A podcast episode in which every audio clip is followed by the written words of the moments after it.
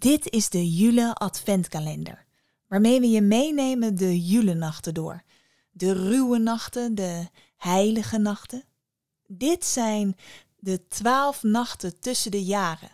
Een moment waarin alles stil mag staan. Zeer oude gebruiken van onze voorouders. Van 21 december tot 1 januari openen we iedere dag een vakje naar een sprookje, een mythe of een verhaal geïnspireerd op het thema van die dag. Vandaag op dag 1 als onderwerp leegte. Dit is Tien Wijze Heksen, een podcast vol sprookjes, verhalen en mythes. Vandaag Moeder Dood.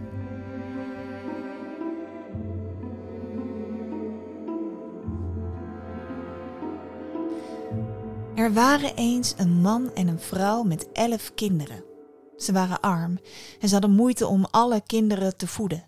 Dus toen het twaalfde kind geboren werd, besloot de man dat hij een goede peetouder zou vinden om het kind een goede kans te geven in deze wereld. Hij ging op weg en al snel kwam hij God tegen. God die zichzelf aanbood als peetvader voor de kleine jongen. De vader twijfelde even, want God was natuurlijk heel groots en, en zou vast een geweldige peetvader zijn. En toch weigerde hij het aanbod. Uh, kijk, natuurlijk God, u kunt zorgen voor rijkdom en geluk, zei de man, maar ook voor armoede. Nee, nee, ik heb liever niet dat u mijn zoon zijn peetvader wordt. De man liep verder en het duurde niet lang of hij kwam de duivel tegen. Deze zei hem vriendelijk gedag en zei dat hij ook best graag een keertje iemands peetvader zou willen zijn. De man dacht diep na, maar schudde toen zijn hoofd. Nee, kijk, duivel, ik, ik denk wel dat hij een hoop lol met jou zou kunnen beleven hoor. Ik bedoel, nee echt, maar eerlijk is eerlijk, u bent wel een beetje een boefje en u belazert de mens maar al te graag. Nee, Nee, ik heb liever niet dat u mijn zoon zijn peetvader wordt. En de man liep weer verder, tot hij daar moeder de dood zag staan. Hij haastte zich snel naar haar toe. Oh, hallo, moeder dood. Wilt u misschien mijn zoons peetmoeder zijn? Ja, kijk, u neemt zowel de rijken als de armen mee. U, u discrimineert nooit u bent een eerlijk mens. Nou ja, ja kijk, mens, ik bedoel, uh, ja, u bent eerlijk. Moeder Dood was nog nooit gevraagd om peetmoeder te zijn. En na de eerste verbazing te boven te zijn gekomen, zei ze de man dat ze dat met alle liefde zou doen. De jongen groeide op tot een jonge man en op zijn achttiende verjaardag verscheen moeder dood aan hem. Nadat ze een paar keer trots in zijn wangen had geknepen, nam ze hem mee diep het bos in. Luister, luister, lieve jongen, zei ze, en ze wees hem een klein kruid dat tegen de stenen opgroeide. Zie je dit kruid? Het kan een ieder genezen.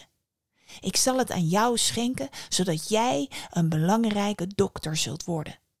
Van heinde en verre zullen ze komen. Maar ik wil een afspraak met je maken. Als je bij een ziektebed arriveert en ik sta aan het hoofdeinde, dan kun je het kruid toedienen. Maar als ik aan het voeteneinde sta, dan is het tijd voor die persoon om te gaan. En dan moet je me hem mee laten nemen en je kruid in je zak houden. Al snel was de jongen ontzettend beroemd. Ja, tuurlijk, er stierf wel eens iemand, maar over het algemeen genas hij de meest treurige gevallen. Hij was zo beroemd dat toen op een dag de koning ziek was, de jongen er snel bij werd gehaald. Maar toen hij bij het ziektebed aankwam, zag hij moeder dood bij het voeteneinde staan. Hij begon te zweten. Ja, kijk, dit, dit was natuurlijk niet zomaar een patiënt, hè? Dit was een koning. Die kon hij toch zeker niet zomaar laten sterven. Zijn hersenen maakten overuren. Toen riep hij naar het personeel dat ze het bed moesten keren. Een paar lakeien begonnen meteen aan het bed te sjorren en het om te keren, en voordat moeder dood ook maar door had wat er gebeurde, diende de jongen de koning wat van het kruid toe en de koning genas. Moeder dood was woedend. Je bent mijn petekind, riep ze uit. Ik heb je lief, maar weet dat als je me nog één keer belazert, dat het dan slecht met je afloopt. Vergeet niet wie ik ben. Vergeet niet wie jij bent. De jongen bezwoer dat hij het nooit meer zou doen, dat het hem echt enorm speet. En uiteindelijk vergaf moeder dood hem zijn dwaze daad. Maar niet heel lang daarna werd de dochter van de koning ziek.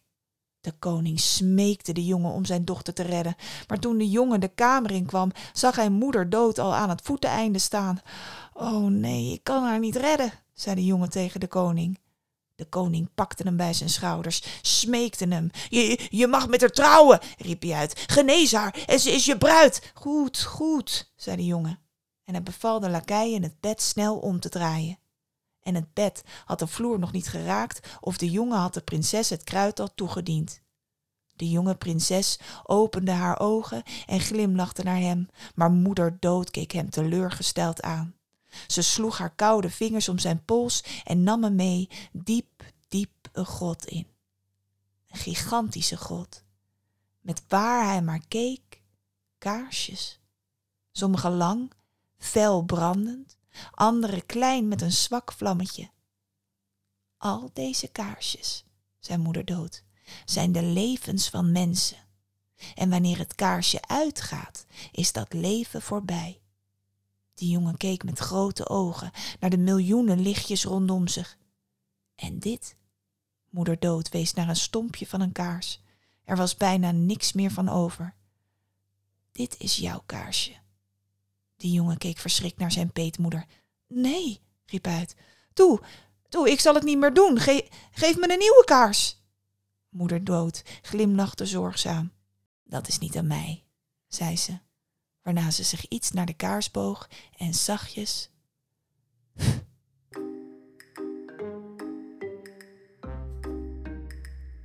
Dit was Tien Wijze Heksen, een podcast van Robin Amaranta en Thijs Gilbert. Tot de volgende keer.